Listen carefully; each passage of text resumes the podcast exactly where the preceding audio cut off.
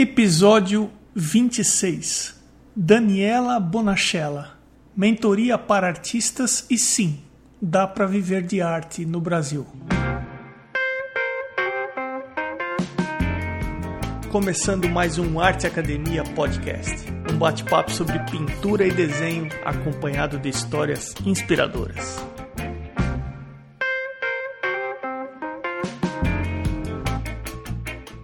Daniela, seja bem-vinda ao podcast. Ai, obrigada. Eu que agradeço. É, a gente está gravando esse episódio no final de outubro e o seu episódio vai ser o primeiro da nova temporada. Então vai para o ar no dia 1 do 1 de 2020. Independente disso, é de, às vezes é difícil acreditar que a gente está em 2020. Eu não sei em relação a você, mas uma das coisas que acontecia comigo quando eu era criança era eu ficava fazendo a conta de quantos anos eu teria no ano 2000. O ano 2000 já tá lá atrás, já Aquele filme 2020 no Odisseia no Espaço, lembra? Olha, é mesmo. Foi uma sensação, as criançadas, tudo. E aí? Tempo passou, ficamos velhos. É impressionante como tudo passa rápido. O Daniel, eu vou te chamar de Dani, então.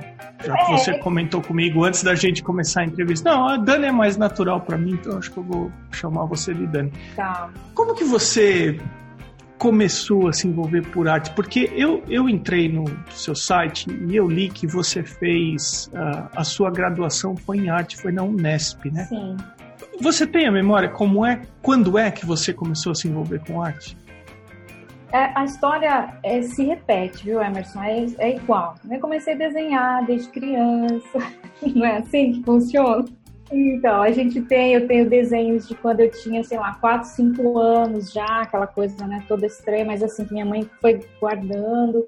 E eu sempre gostei, eu sempre, sempre desenhei, sempre esteve em mim. Sempre também, é, eu tive uma coisa de desenhar nu. Eu sempre desenhei nu tinha uma avó que ficava super brava comigo, pegava e rasgava. Gostava de desenhar mulheres, né? Eu, assim, achava bonito mulher, né? O jeito dela se expressar e diferente de homem, não tem nada a ver com a minha orientação sexual. Mas, assim, sempre fui apaixonada, né? Por, pelo, pelo formato feminino. Então, eu sempre desenhei no feminino. Então, aí fui para escola, eh, escola é, informal, né? Não antes da faculdade fazer cursos de desenho com professores da cidade, pessoas né, que desenhavam aquele desenho realista, né, que chamava Liz e todos, e tudo focado muito para o nu, eu gostava muito do, do, volume, dessa coisa, né, e assim, apaixonada, e desde cedo, ninguém me ensinou a ser assim, né, aquilo é da gente. E aí foi, aí depois, é, quando chegou a época de, de, de colegial, eu já sabia que eu queria artes, né, aquela mesma, aquela mesma história de sempre, a família fica doida, fala, meu Deus, como? Uma menina tão inteligente vai fazer arte. que desperdício, né? Eu tenho aquela história, eu entendo, hoje em dia eu entendo, né? vejo isso todo dia. Então, mas eu fiz um curso de licenciatura, né? Arte e Educação, com habilitação em artes plásticas. Então, é um curso, me graduei, e, mas nunca atuei como professora de artes, né? Aí dali eu saí para fazer propaganda e marketing em São Paulo. Tá, mas você se formou na Unesp em Bauru, tá correto? Em Bauru. Aí eu fiz, sei lá, um ano, acho que uns dez meses assim, e o pessoal falando, família, né? Ai, volta, faz um curso sério, faz uma coisa de verdade, para com isso. Aí eu voltei e fiz direito. Aí fiz direito e aí continuei no direito é, é, até o mestrado, né? Fui, fiz especialização, algumas, alguns cursos, né?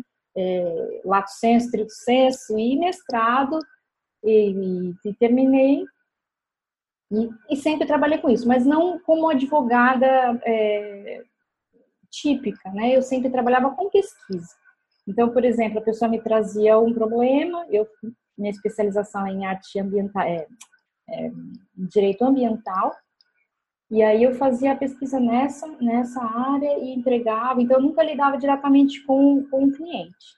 Mas durante a faculdade, a gente faz muito estágio e, e lida muito com o público, né? Eu fiz estágio na, na, na, na procuradoria e atendimento ao público, e essa coisa de atendimento é muito legal.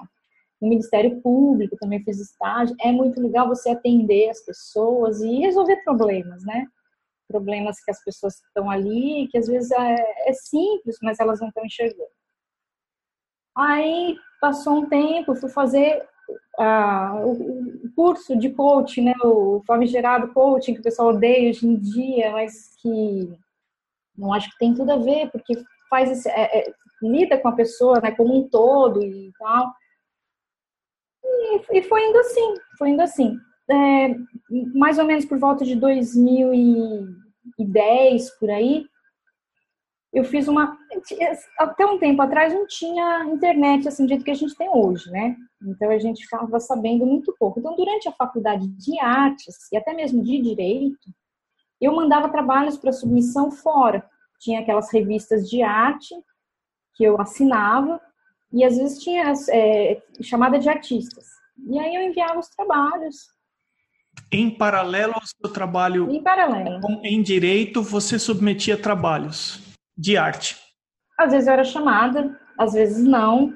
É... E aquilo me, me intrigava, né? Eu falava, mas como?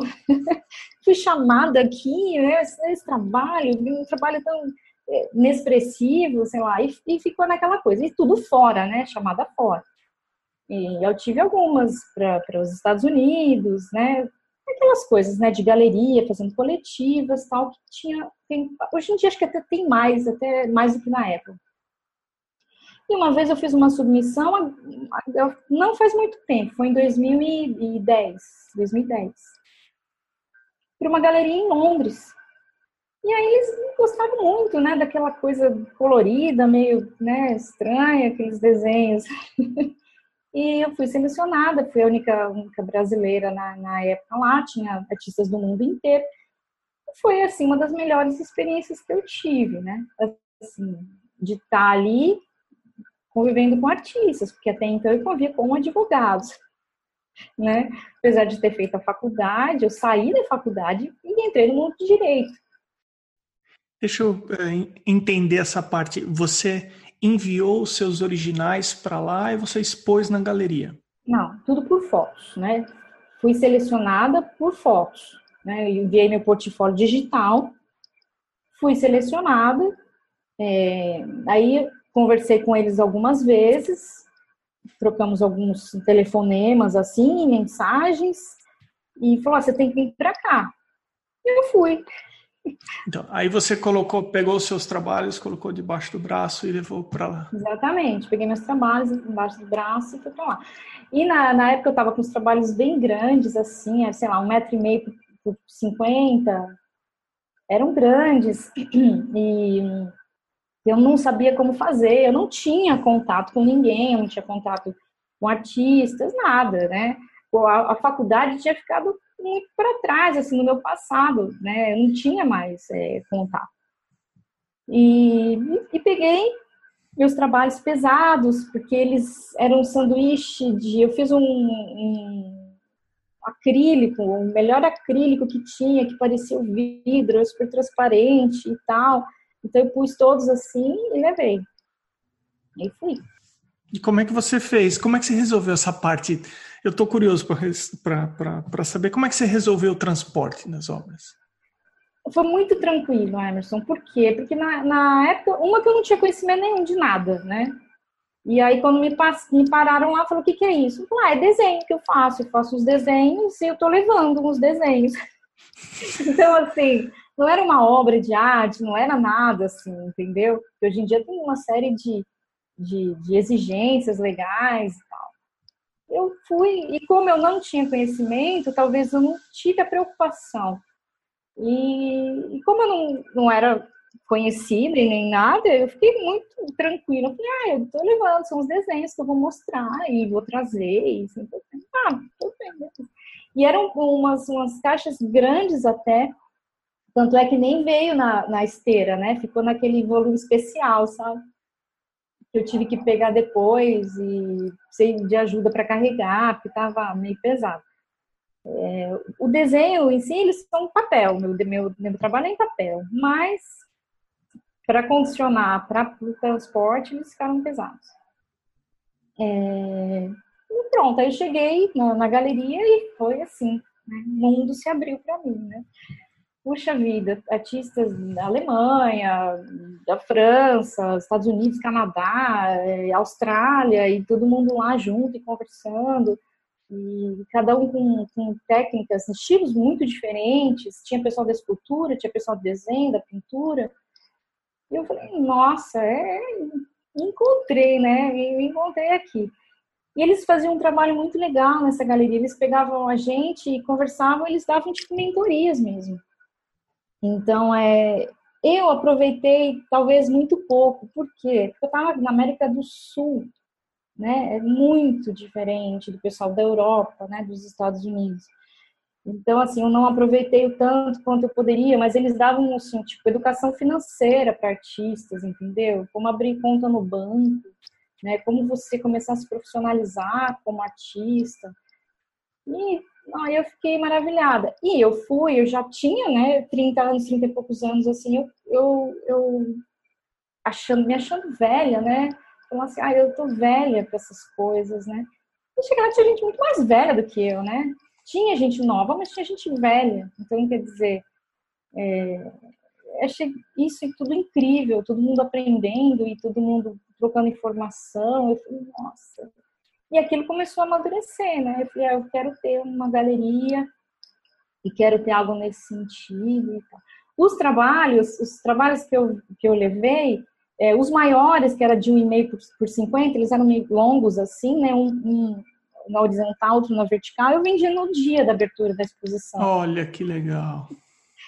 E vendi em libras, né? Então eu falei, nossa, né? Coisa maravilhosa. que aqui, né? Conseguir 100 reais para baixo era sofrido.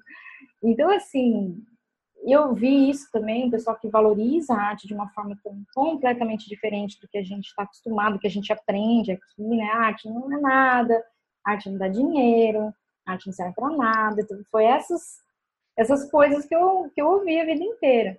Não só da família, eu não posso ser injusto com eles, porque assim, eles me pagaram todos os cursos que eu queria fazer. Mas, assim, né, do, do, nossa mesmo, é cultural, né? Ah, aquele lá é artista.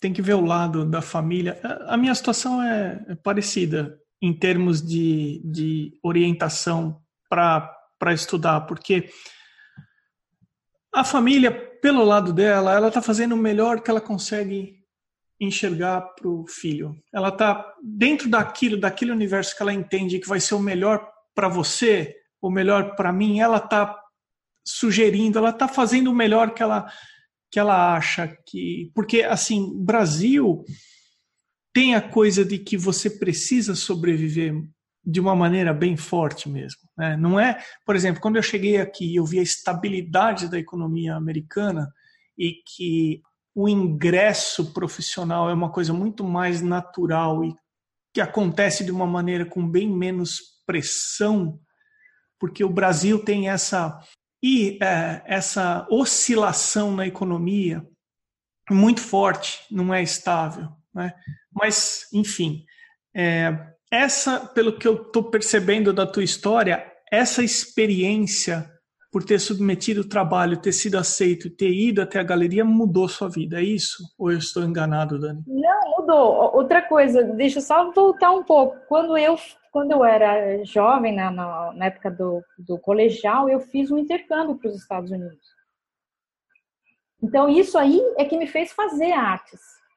Já, já, já comecei a rebeldia lá, né? Um pouquinho para trás.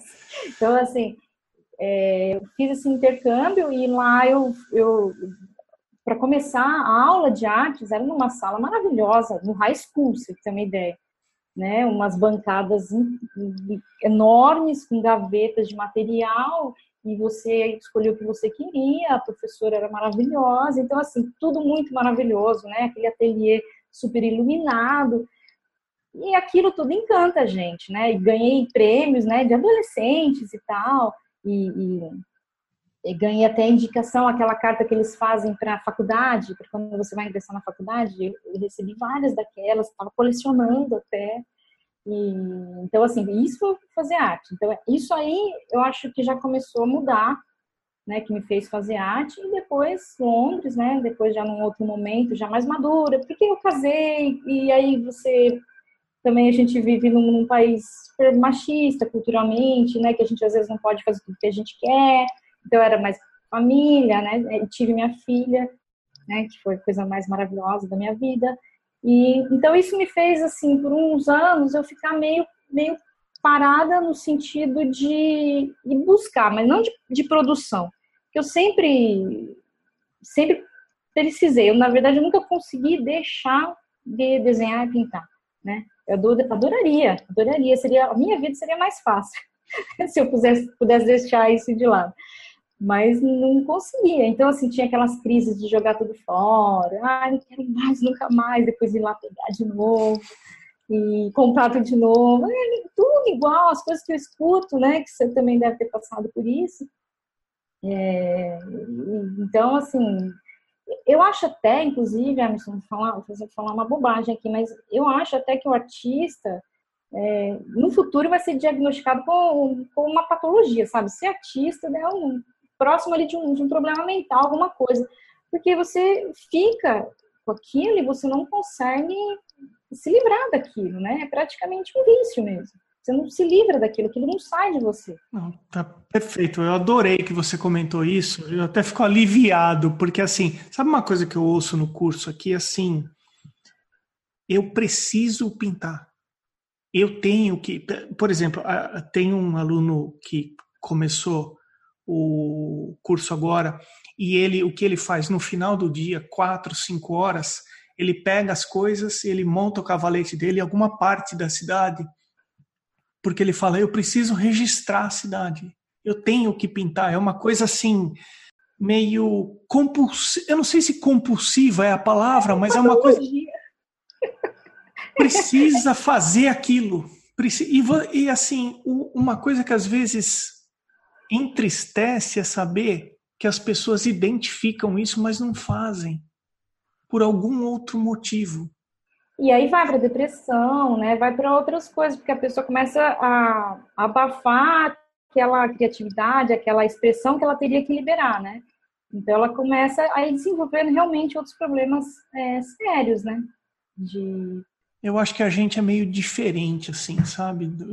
Eu não sei, eu não sei falar eu tenho uma leve desconfiança, porque, por exemplo, sabe, você acordar à noite com sabe, aquela cor não vai funcionar. E aquilo fica na sua cabeça, aquela cor não vai funcionar, e aquilo é um problema grave para você, né? E você precisa, você acorda de madrugada e fala, o que, eu faço? E ali não está dando, e você fica com um problema a mais, né? Quer dizer, fora os problemas que a gente tem no dia a dia, de, pessoas normais, a gente tem esses esse barulho, né, que fica constante. Então, quando você dá vazão para ele, sua vida melhora, né? Eu falei assim, ah, desencadeia problema mental, mas eu acho que desencadeia até problema físico, né? Porque a gente vai somatizando e aí e vai te dando uma série de, de, de frustrações na vida e tudo mais, né?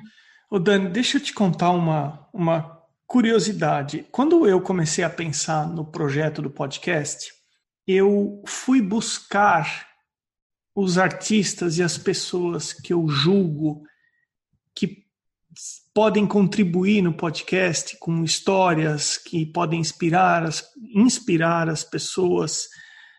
Então eu fui para o Instagram. Mas você foi a única pessoa que eu descobri pelo Google e não pelo Instagram. E eu vou te contar o porquê. Que é assim. O podcast, eu estou tentando fazer com que o podcast pelo menos se pague, porque eu investi em equipamento e eu investi, eu pago anual um pacote de software para poder fazer as edições e tudo mais. Então, eu criei no site do arteacademia.com.br um, um, um, link lá, apoie o podcast. Uhum. Aquele link te leva para o site Apoia-se. Você pode apoiar o podcast de algumas maneiras. Então, você pode, por exemplo, é, apoiar o podcast com dois reais ou com cinco reais por mês, e ter o seu perfil divulgado aqui no podcast, o perfil do Instagram, alguma coisa assim. E tem categorias que você pode apoiar o podcast. E uma delas é eu estou sugerindo uma mentoria. Da mesma maneira que a gente está gravando essa entrevista e nós estamos nos vendo, eu gostaria, com base na minha experiência, com base na experiência que eu estou vivendo nos Estados Unidos, de poder compartilhar ou de orientar alguém através de um programa de mentoria. Então tem lá 20 reais por mês, que é uma maneira assim, eu posso doar o meu tempo e um pouco do que eu estou aprendendo em troca de uma orientação para a pessoa. Então eu falei, poxa, eu vou criar essa alternativa eu ainda não consegui, nesse momento que a gente está gravando a entrevista, eu não consegui ninguém que é, apoiasse o podcast dessa forma. Mas eu vou continuar insistindo. Eu acho que vai ter alguém que, de repente, esse formato pode encaixar. Mas aí eu abri o Google e digitei mentoria para artistas. Quem apareceu? O artista criativo, Daniela Bonachella.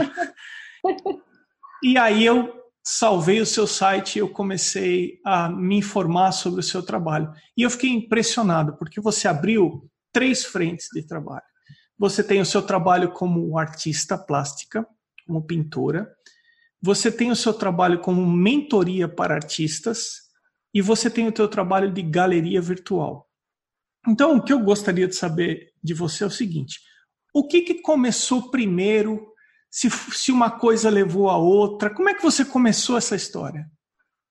Sim, é, eu acho que primeiro essa coisa da, da habilidade, da vontade de querer desenhar. Então, acho que artista, né, é, essa, esse problema mental, acho que veio primeiro, certo? Esse barulho. Então, aí foi quando eu comecei. É, depois de Londres, eu quis fazer uma coisa parecida com aquilo, porque eu, eu vi o seguinte: eu aqui, uma pessoa que tinha já feito uma graduação em artes, que tinha já uma segunda graduação, que já tinha especialização no direito, quer dizer, informação ou conhecimento, né, inteligência, acesso à informação, eu tinha, eu sempre tive. E eu não conseguia responder perguntas básicas, né? Tipo, como que vende? Aonde que eu vendo? Para quem que eu vendo? Então, assim, eu não sabia nada disso. Não, como é que eu, né? E já, assim, com 30 anos, já era madura, né? Então, assim, então, você imagina uma pessoa jovem que está começando, que não sabe nem o que fazer, né? Que não tem, às vezes, não tem o apoio da família, não tem apoio de ninguém, e você tem todas aquelas questões. Aí nasceu a, nasceu a galeria, né? Junto com a galeria, nasceu a mentoria. Já no próprio site da galeria existe uma mentoria que a gente faz e tal. Só que o que aconteceu foi a às vezes a pessoa não chega na galeria, né? A galeria ela assusta um pouco, né? Então, você fala mentoria e não tem valores, a pessoa já nem vai atrás. Então, nisso também comecei o artista criativo. Então, na verdade, é a mesma mentoria que eu faço nos dois lugares, né? Que sou eu mesma responsável. É, eu comecei lá. E eu também eu queria um canal para eu é, escrever aquilo que eu pensava, né? Então, sobre precificação, sobre ah, o que fazer quando a gente é rejeitado, quando ninguém gosta do nosso trabalho, como montar um portfólio é, digital, coisas assim.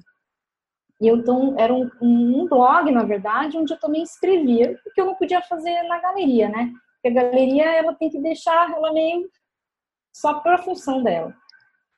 E aí e é o que foi me, me dando é, essa a, a, experiência, né? Eu comecei praticamente junto as mesmas coisas, as, ao mesmo, quase ao mesmo tempo, e foi me dando essa experiência de lidar com o artista e, e, e receber. Porque assim, enquanto galeria virtual, você recebe de um jeito, né? Se você recebe o portfólio de um jeito e você seleciona ou não, né? E às vezes você não tem tempo de conversar com aquela pessoa. E você dá uma negatória e fala, olha, não, não temos interesse no momento, né? Tá, mas e a pessoa fica lá esperando, né? Mas o que, que eu tô fazendo de errado? Então, assim, eu achei que tinha que ter um lugar onde explicasse algumas coisas para a pessoa, né? E aí a mentoria me ajuda muito, ajuda, ajuda eu a ajudar nisso, me ajuda a ajudar nisso, porque as pessoas têm dúvidas. Mas o que eu percebo, Emerson, já saindo assim, né, talvez um pouco fora da sua pergunta, é que, assim, num primeiro momento, o artista, talvez pela nossa cultura, talvez pelo nosso jeito de ser, né, brasileiro tal, ele quer um tratamento profissional, mas ele se apresenta muito como amador, né? Ele se apresenta muito como amador. Eu falo assim, cadê o portfólio? Ah, não tem, eu tenho umas fotos aqui. Manda umas coisas tudo desfocadas, umas coisas assim bem feias mesmo, sabe? É, uma resolução baixíssima. Fala, ah, lá tá aí, né?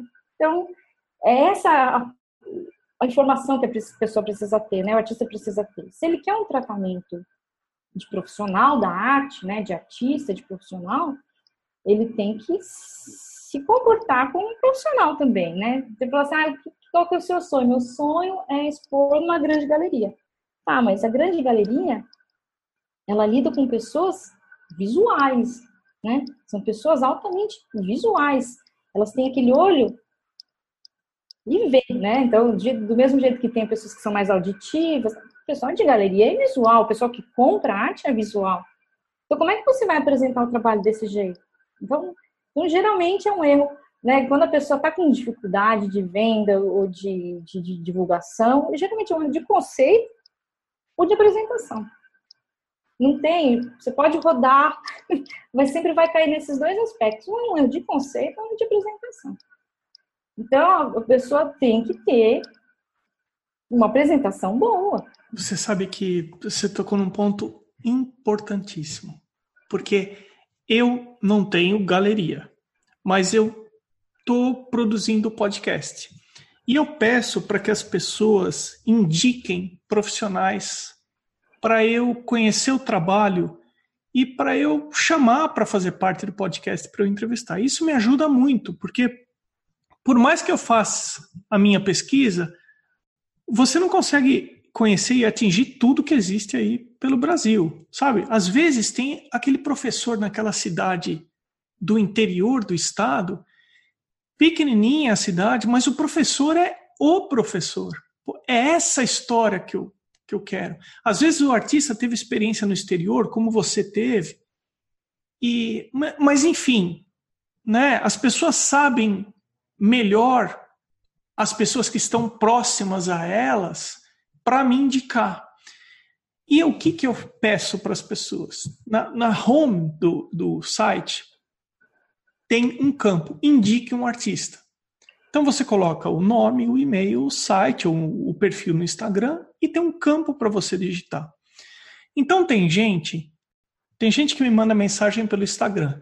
Olha, eu gostaria de participar do podcast. Olha o meu portfólio ou olhem os meus trabalhos. Aí eu falo, por favor, no site tem um banco de artistas e o, o, o, a seleção é feita por lá. Por gentileza, vá até o site, preencha aqueles espaços, vai ficar arquivado num banco de artistas. Quando chega a época de eu fazer uma seleção e quem eu vou chamar para fazer as entrevistas, eu me baseio por lá acabou a conversa, acabou o diálogo. A pessoa não vai até o site.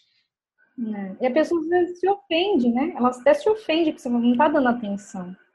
Ela ficou assim, ofendida. O que você falou sobre profissionalismo é, é super importante, porque tem muita gente que tende a solicitar respeito e solicitar um tratamento como um, entre aspas, artista, mas não faz a parte dele. Então, é Você concorda? Concordo, é 100%. Na galeria é a mesma coisa. Está escrito lá como participar, enviar o portfólio para a curadoria. Tem os e-mails certinho, né? A pessoa me manda um direct no Instagram. Viu, como é que eu participo? É o que eu tô falando. né? Então, assim, é, é um pouco o caso. Então, é um descaso com ela própria. Ela não se leva a sério, ninguém vai levar. Se ela não se levar a sério, ninguém vai levar, não é mesmo? Se ela não for lá se dar o trabalho e olhar o que está precisando, entra no seu site. Você tem lá um, uma caixa onde você tem que preencher com informações. E ela não tem nem tempo de fazer isso. Por que, que alguém vai ter tempo de olhar o que ela está fazendo? Então, pois é, é, eu acho que isso é cultural, sabia? Porque assim, isso foi uma coisa que ficou muito clara para mim quando eu cheguei aqui nos Estados Unidos. Aqui nos Estados Unidos é assim: pode, pode, não pode, não pode, não tem, dá para dar um jeito, dá para você dar um, não existe. Pelo menos na intensidade que existe no Brasil. Então, vou dar um exemplo banal. Você vai no. Eu acho que eu até comentei em algum episódio passado do, do podcast, se eu não estiver enganado, mas você vai no, no DMV aqui, que é o Detran deles, e tem lá os documentos que você tem que levar para carteira de habilitação. Se, se tiver escrito traga o original do passaporte, não vá levar uma cópia do passaporte. Está escrito original. Se você perguntar para a pessoa posso trazer uma cópia? A pessoa estranha. Escuta, mas está escrito aqui que, que, que é original. Por que, que você está perguntando algo que você sabe que não é para fazer? Não.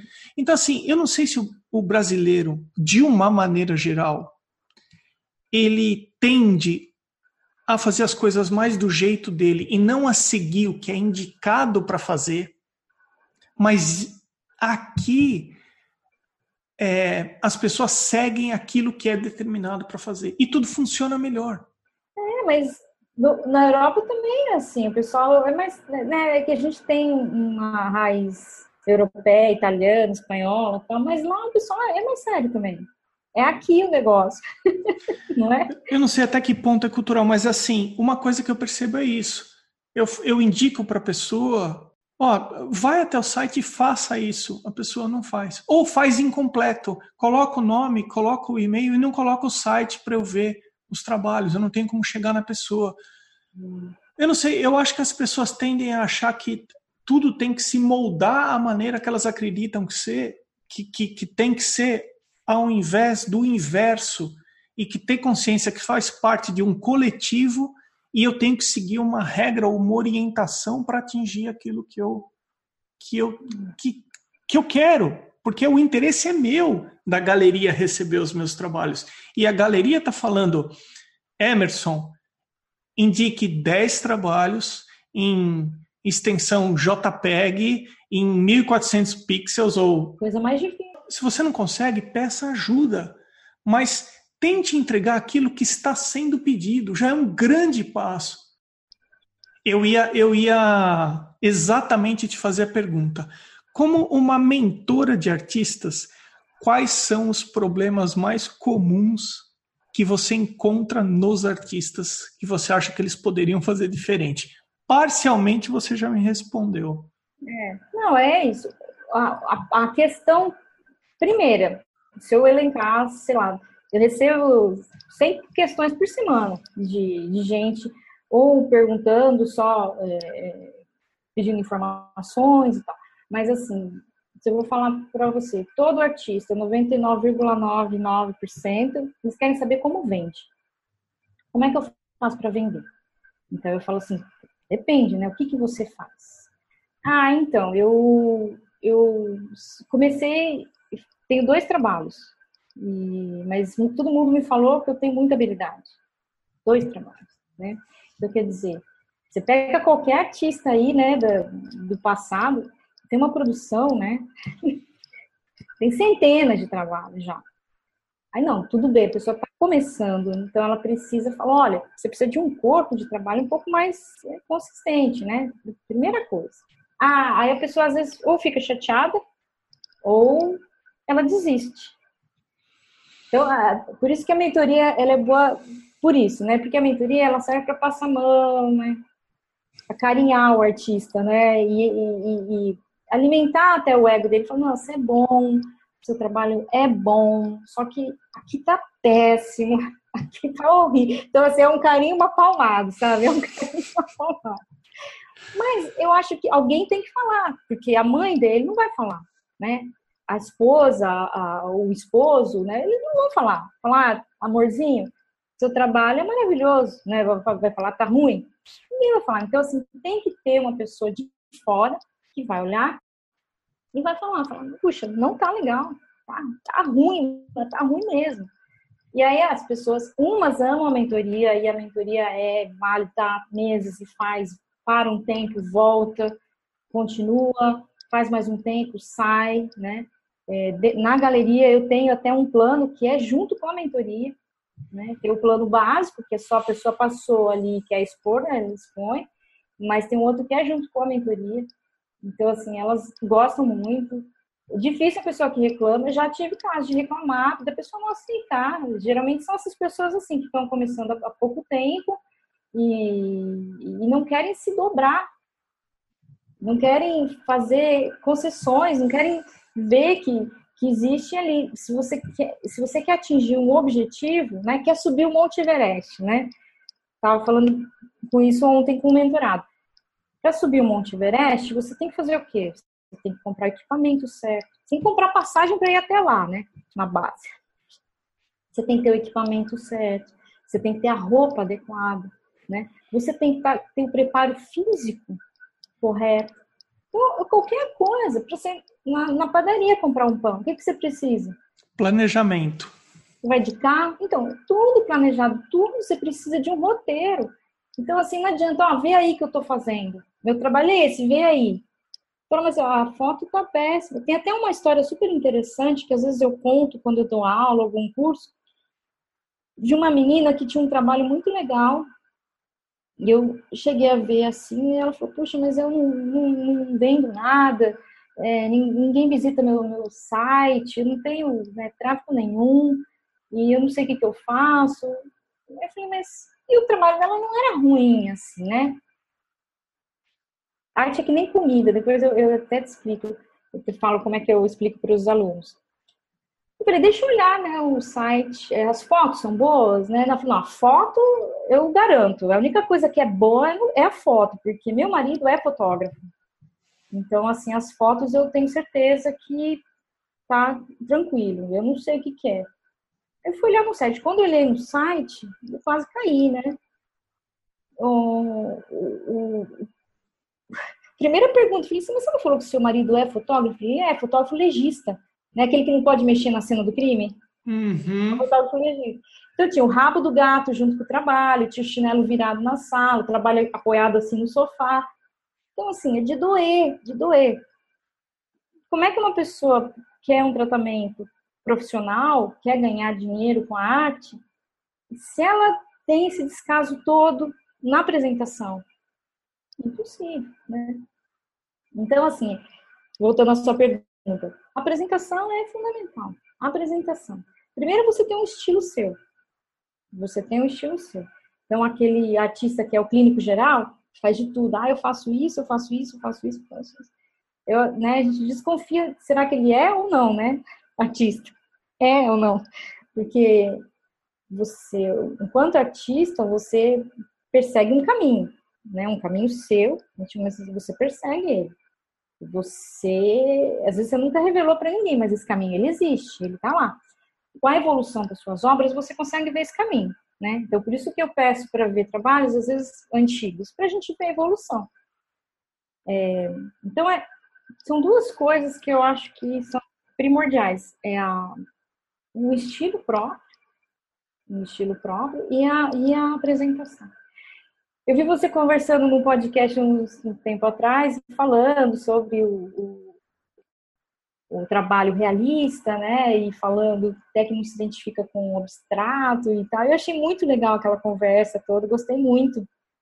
Mas até dentro do realismo, né? Você vê estilos diferentes. Exatamente. Então você pega, sei lá, o Da Vinci, né, Michelangelo, né, aqueles os mestres, né? Você vê, você sabe que você consegue identificar pelos traços. Então, assim, esse estilo próprio você tem que ter. Então, não adianta copiar Romero Brito, parece muito, Pollock, né? Pollock, fantástico, gênio, gosto muito do Pollock. Só que ele foi de um outro contexto, ele foi de uma outra época, né? Uma, uma coisa totalmente diferente. Aquilo aconteceu lá naquele momento e, e ele já fez. Entendeu? Então você tem que fazer alguma coisa diferente. Não o que ele estava fazendo. Romero Brito, mesma coisa. Romero Brito, admiro muito a história dele, né? Apesar de não é, gostar muito da, do, do estilo, mas admiro a história dele. Um cara que largou tudo, foi embora e foi construir a vida e tal. Fantástico. Ele fez aquilo, deu certo para ele, tem a ver com ele, o que ele pensava, o que ele sentia, né? E como ele precisava se expressar. Deu certo para ele. Você copiar em Romero Brito, um Pog, você está tá totalmente equivocado. O que que vende? Eles perguntam assim para mim, o que que vende para eu poder pintar? Esquece. Vai procurar qualquer outra coisa para fazer.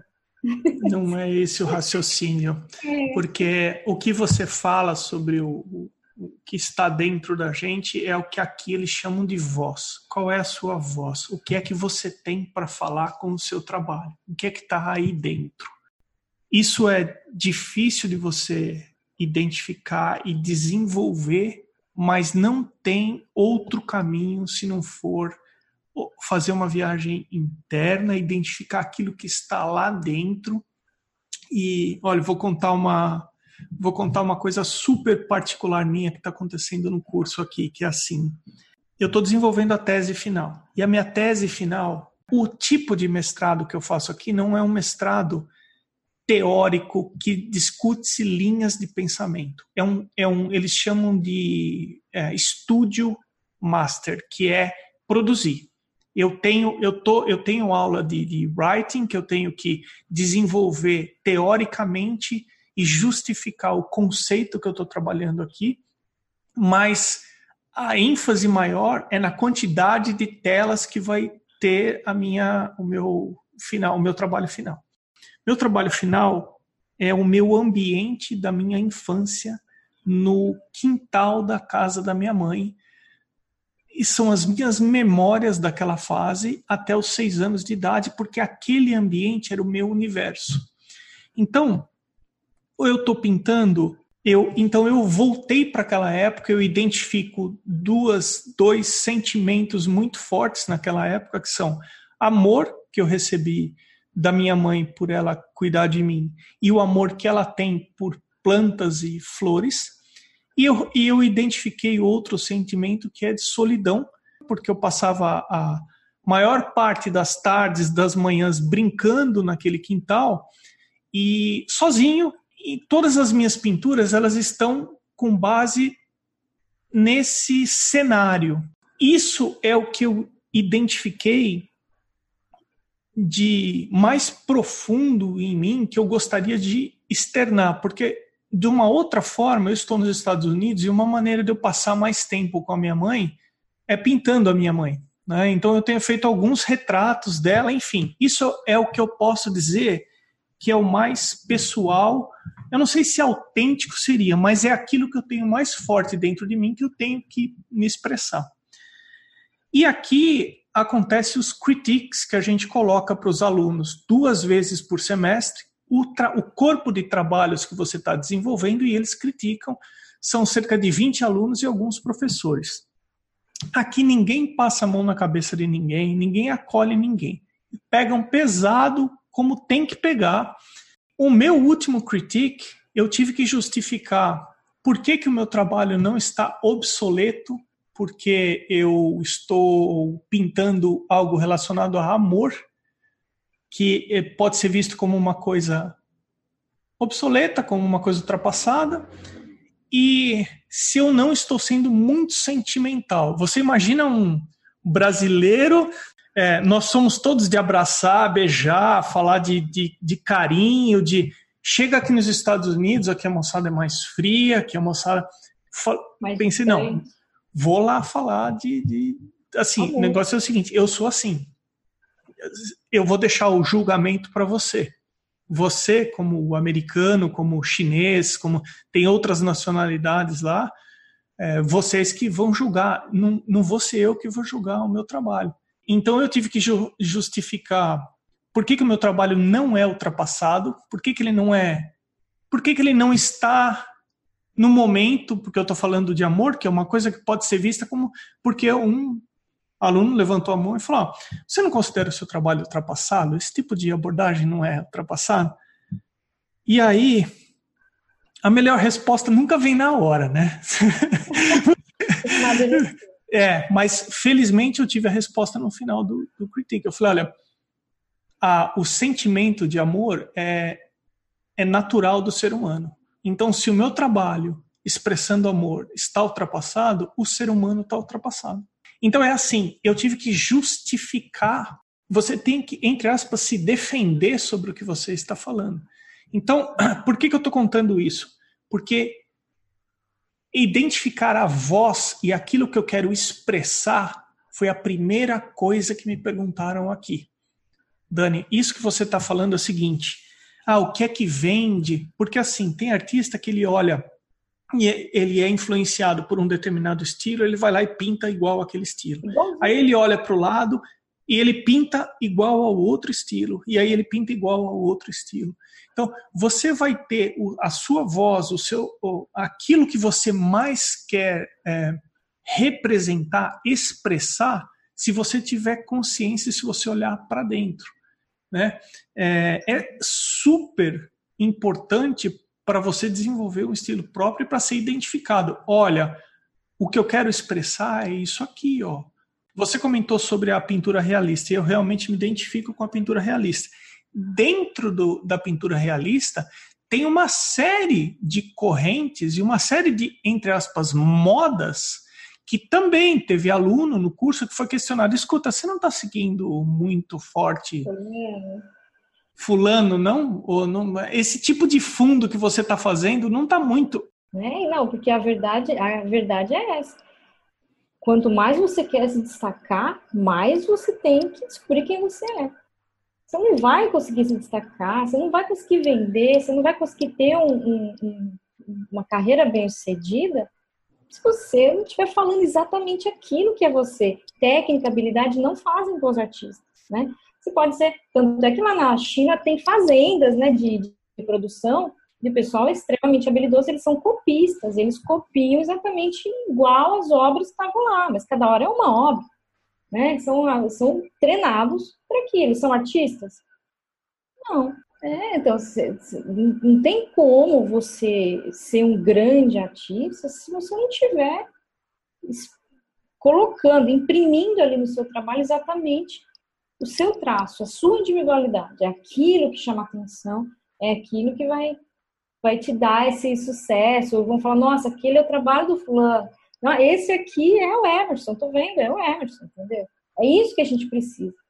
Então, ser individualizado, a gente tem que ter essa viagem interna. Você falou assim, ah, tem uma viagem interna. Tem a viagem interna, mas essa viagem interna também deve ser acompanhada com produção. Você faz dois trabalhos, três, meia dúzia, você não, você não conseguia descobrir, porque você amadurece o seu estilo ao longo da vida, né?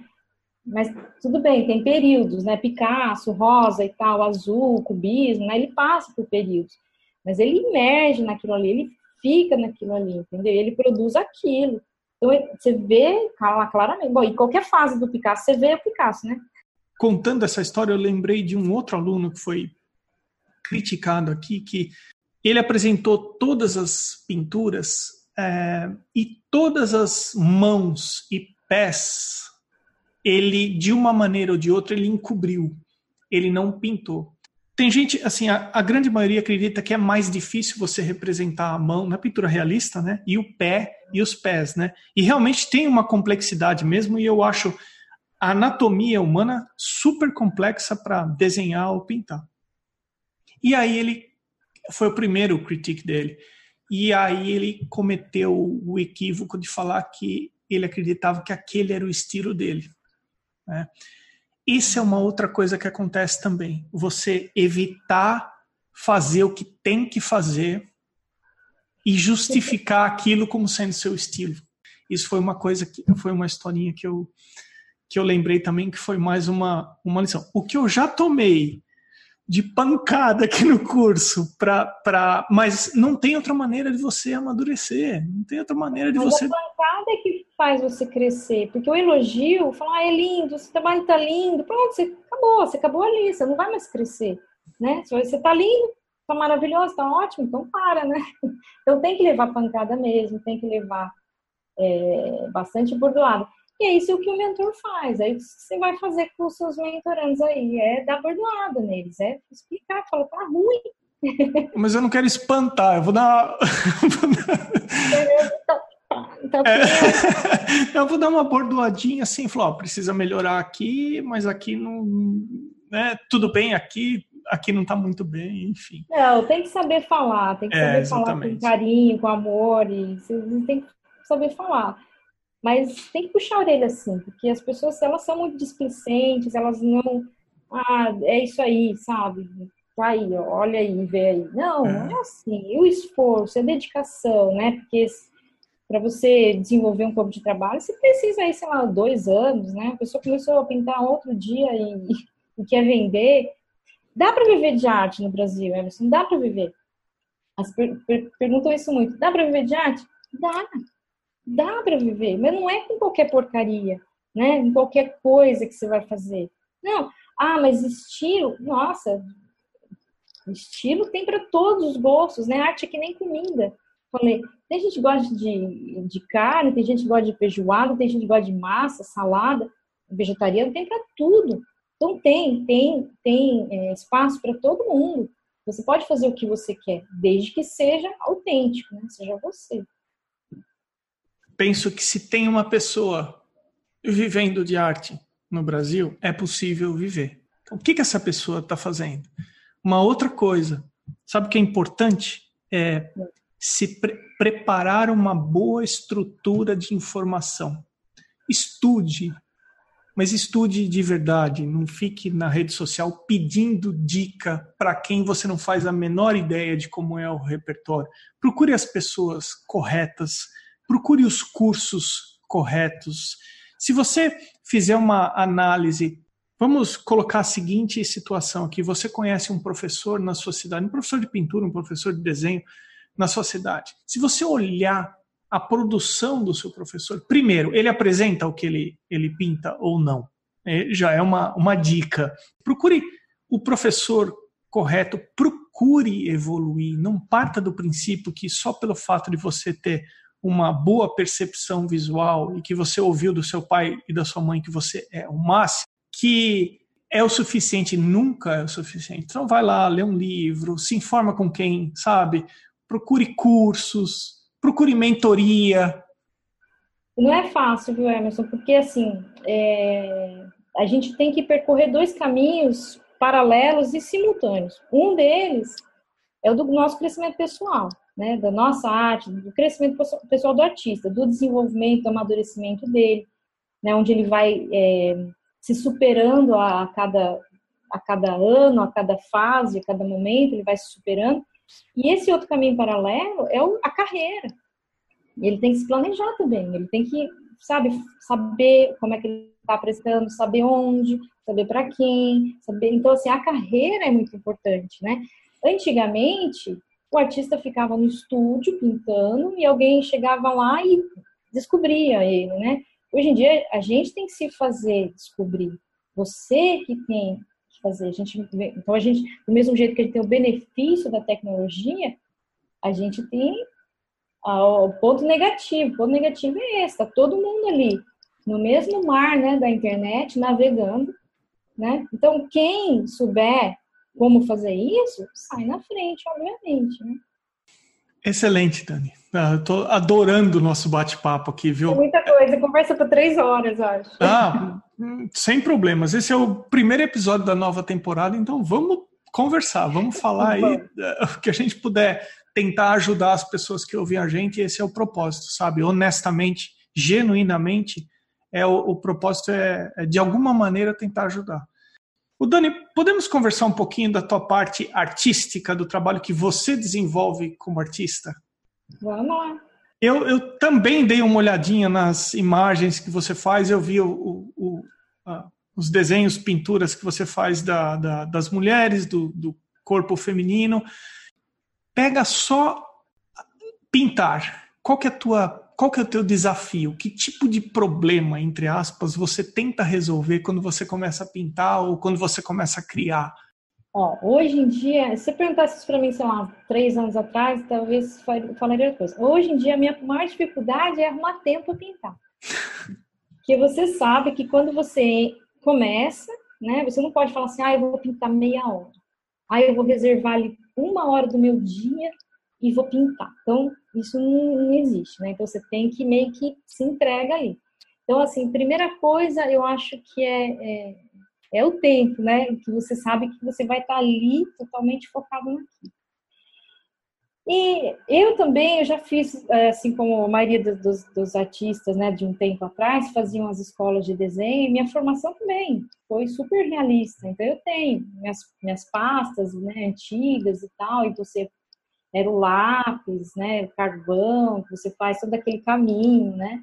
E eu sempre desenhei, sempre fui boa, assim, de desenho de observação, né? De você olhar e só que chegou um momento que não era aquilo, aquilo não falava quem eu era. Aquilo não falava quem eu era. Quem que eu era, né? Eu era aquela pessoa lá da infância que pintava mulher nua, né? Às vezes aparecendo uns pedaços e tal. Não é um explícito, né? Você viu, é um muito discreto. E é aquela pessoa que eu era, né? E aquilo que eu queria fazer, trabalhar com cor, essa coisa da cor, a cor psicologia das cores me, me, me atrai muito, né? De, de, de o que, que, que, cada cor está querendo dizer, que emoção está fazendo. Então, é, eu acho que meu desafio é, é, é, permanecer quem eu sou, né? E inovar, né? Fazer uma coisa diferente todas as vezes, sem abrir mão de quem eu sou. Então, assim, eu, eu acho que eu já cheguei num ponto que eu entrei ali no começo do meu caminho, entendeu? Que eu tô percorrendo.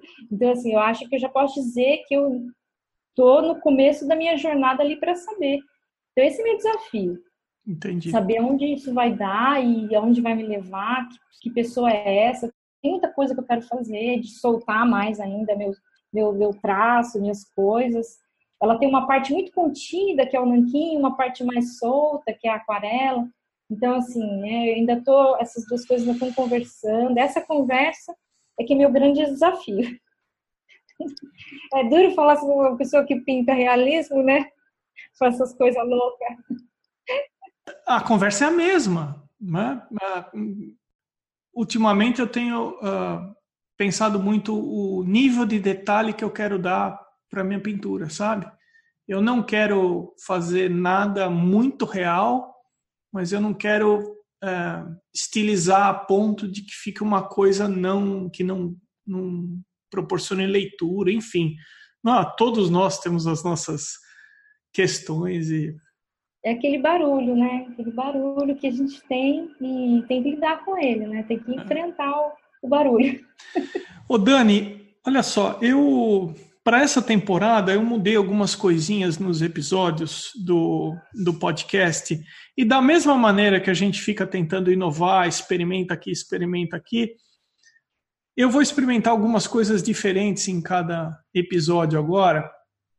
E, mas antes eu gostaria de, de com, uh, compartilhar uma coisa aqui que é assim, eu eu pensei em criar um grupo do podcast para diminuir a distância de quem ouve o podcast com os artistas e comigo também, virar um canal de comunicação. A minha primeira ação foi criar um grupo no Facebook do Arte Academia. Só que o grupo não teve o retorno que eu uh, esperei, ou que eu, que eu esperava que poderia acontecer. Como eu não estou no Facebook, eu não sei se é um problema atual do Facebook, que as pessoas estão usando cada vez menos. É, é eu, eu acho que deve estar tá caindo, o, sei lá, o uso do Facebook, enfim. Mas eu criei um grupo no Facebook. E hoje, no momento que a gente está gravando a entrevista, sei lá, deve ter umas 30 ou 40 pessoas. Eu tentei interagir, mas eu não tive retorno. E aí eu percebi que no Brasil é muito popular o WhatsApp. Aqui nos Estados Unidos não é eu criei um grupo do Arte Academia Podcast no WhatsApp. E aí sim a coisa funcionou. Então, é, então hoje uh, o grupo deve estar aí próximo de uns 80 ou 100 participantes. Eu não, te, eu não sei exatamente. Muito legal. Eu não sei exatamente o número de, de participantes hoje em dia, mas eu tenho lá no grupo cerca de cinco ou seis artistas que participaram das entrevistas que interagem no grupo também. Ah, estarei lá também. Ah, por favor, você está convidadíssima. Mas o que está acontecendo, eu também faço parte de outros grupos no WhatsApp de arte. O que eu estou tentando implementar no, no grupo do WhatsApp do Arte Academia são críticas com, que vão um pouquinho além do parabéns. Porque é uma coisa que é muito comum no WhatsApp é assim: a pessoa coloca uma imagem e aí tem três, quatro comentários abaixo falando parabéns, parabéns, parabéns, parabéns. E aí já aconteceu de, de artistas falarem: Ó, oh, gostaria de colocar a minha duas ou três imagens aqui para uma crítica um pouco mais profunda ou uma análise um pouco mais. E aí, quem se sente à vontade faz algum comentário um pouco mais crítico. Isso já começou a acontecer. Eu levo também para o grupo do WhatsApp algumas situações que eu tenho em sala de aula aqui, que de vez em quando uh, acontecem também. E, enfim, o grupo está caminhando numa dinâmica muito legal. Então, eu queria deixar registrado aqui que eh, todo mundo é convidado para entrar no grupo do WhatsApp. E para entrar no grupo do WhatsApp, basta ir no arteacademia.com.br e tem um ícone lá no menu escrito comunidade. Clicou naquele ícone, tem o link do grupo do WhatsApp, você é, automaticamente entra no grupo ali e interage, participa, enfim. Eu queria deixar esse recado aqui. Isso é uma das mudanças que eu estou começando a divulgar a partir dessa temporada nova. Uma outra mudança que eu fiz no podcast foi que eu, eu fiz uma sessão aqui no final que tem cinco perguntas que eu vou fazer para você e que o, o nome que eu consegui dar para essa parte aqui do podcast eu chamei de sessão à la prima porque é de uma vez só. Você começa e até o final, você não pinta em camadas, você pinta em uma vez só. Então é assim, eu vou te fazer cinco perguntas, você não precisa responder em uma palavra, mas se você puder responder de forma sucinta, esse é o objetivo da pergunta. Isso serve para as pessoas conhecerem um pouquinho melhor você. Tá, em uma palavra? Não, não, não precisa ser em uma palavra. não tá? precisa ser em palavra. A primeira é o que é que não pode faltar na sua geladeira? Chocolate. Adoro chocolate. Se eu pudesse, dava um high five aqui com você pelo vídeo, porque. chocolate. Nossa. Uma pena, é uma pena até, né, porque mulher sempre né, fica, ai, peso e tal, mas eu gosto muito de chocolate, então não pode faltar. E eu, eu sou uma apreciadora, assim, de chocolate e eu gosto de várias coisas, né? Gosto do, do, do amargo, aquele, sei lá, 70%, até onde eu vou mais ou menos mas também gosto de outras coisas, com frutas, com castanhas, e eu amo chocolate. É, eu também. E outro dia, eu outro dia eu radicalizei. Eu comprei no, no Walmart aqui um 100% cacau. Nossa. Nossa, mas é um tiro aquilo lá. É, né? é um tiro. Ô Dani, e o que é que não pode faltar no seu estúdio além de material artístico? Eu acho que música, né? Música. Música é instrumental. Eu gosto muito de rock. Eu sou uma pessoa que gosta muito de rock. Acho que eu cresci nessa, na geração do rock, né? Então, assim, eu gosto muito de rock. Mas eu, quando eu tô pintando, eu gosto de instrumental, uma coisa mais suave, uma coisa mais. Às vezes nem instrumental, mas uma coisa mais suave, alguma coisa que, sabe, me deixa pensar. Me identifiquei muito com você agora, porque eu também cresci ouvindo rock e eu também gosto de ouvir música ou música instrumental. Às vezes eu vou no YouTube e digito é, café music ou é. alguma coisa do tipo, e aí streaming fica três, quatro, cinco horas ali, aquela musiquinha. Mas é engraçado, a hora que eu termino a sessão, que eu vou limpar os pincéis e limpar a sujeira que eu fiz, limpar a paleta, eu pego e ponho rock. Eu gosto muito de rock. No meu carro é rock, né? Os, os pendrive é tudo rock. Minha menina, né, que não tem nada a ver, adora rock também, é rock antigo. E eu adoro, mas para trabalhar, né, quando eu tô na pintura, é bem uma coisa mais suave, uma coisa mais lounge music, uma coisa mais. É, eu também. E qual o artista que você gostaria de conhecer ou ter conhecido? Essa é meio difícil, porque eu acho que eu gostaria de ter conhecido um monte, mas assim, eu não sei. Eu, eu penso que algum dos, dos impressionistas ali, Degas, gosto muito dele, sabe? Assim, aquela coisa. onde aquela pincelada fica ali, sabe? Aquela, aquele desenho que é figurativo, mas né, se pegar partes assim, é totalmente abstrato, sabe? Você, você consegue meio que abstrair. Eu gosto daqui. Então, talvez, um, talvez, talvez, não sei. Eu acho que Degas, talvez. O Clint também. Ah, tanto de Clint, eu gostava muito do trabalho dele. Ou Rodin, eu também gosto de escultura. Na época da faculdade eu fiz bastante escultura. É uma coisa que talvez um dia ainda revisite. Eu gosto também. É difícil escolher um só, né? É, é difícil, é difícil. E museu? Qual que você gostaria de conhecer que você não conhece ainda? Ah, eu não conheço tantos assim. Eu conheço alguns é, que, que eu já fui aí, né, nos Estados Unidos, ou lá, em Nova York também, o Met conheço. Em Londres, que deu para ficar mais um, um, tempo lá, que deu para conhecer, mas eu acho que talvez é, Luxor, no Egito, porque tem aquela coisa do começo da, da história da arte, então, assim, eu acho que ia ser uma coisa bem legal, bem diferente, né? Que é quando eles não tinham essa preocupação toda, né? Era, era, era mais, era o contexto deles, eles não tinham a, a, perfeição, eles não tinham a técnica ainda, né? E eles exprimiam, exprimiam aquilo que eles, que eles queriam. Não sei, acho que Luxor. eu tive no museu do Van Gogh, eu fiquei apaixonada, né? Eu já gostava muito dele, mas é, é, é legal você ver, né? A, a evolução dele e o, o, ritmo de produção que 10 anos ele pintou. Ah, eu, eu gostaria de conhecer esse museu, assim, do, do Van Gogh, o Louvre, mas o, o Van Gogh é impressionante, assim, a força do que ele tem o trabalho, né? Impressionante. Agora, a mais difícil. O que, que é arte para você? Ah, eu acho que essa é fácil. para mim, arte para mim é expressão, é expressão pura. Então, assim, da mesma forma que a escrita é a expressão motora imediata, né, da, do seu cérebro, né, seu A arte, ela é mais, né, porque ela envolve já uma série de outras, outros elementos. Então, ela tem a cor, ela tem o volume, ela tem. Então, assim, a arte para mim é expressão pura. Por isso que eu entendo, eu entendo um bom abstrato e aquilo eu sou apaixonada, apesar de ser né, figurativista, eu entendo, eu vejo. Uma vez eu fui no, no MASP em São Paulo, estava tendo uma amostra do Ianelli. Você conhece o Arcângelo Ianelli? E ele faz uns substratos assim, bem minimalista mesmo, eram uns painéis enormes, umas telas imensas. E aquilo meio quase que você vê transparência, quase. Ah, é, é a coisa mais linda.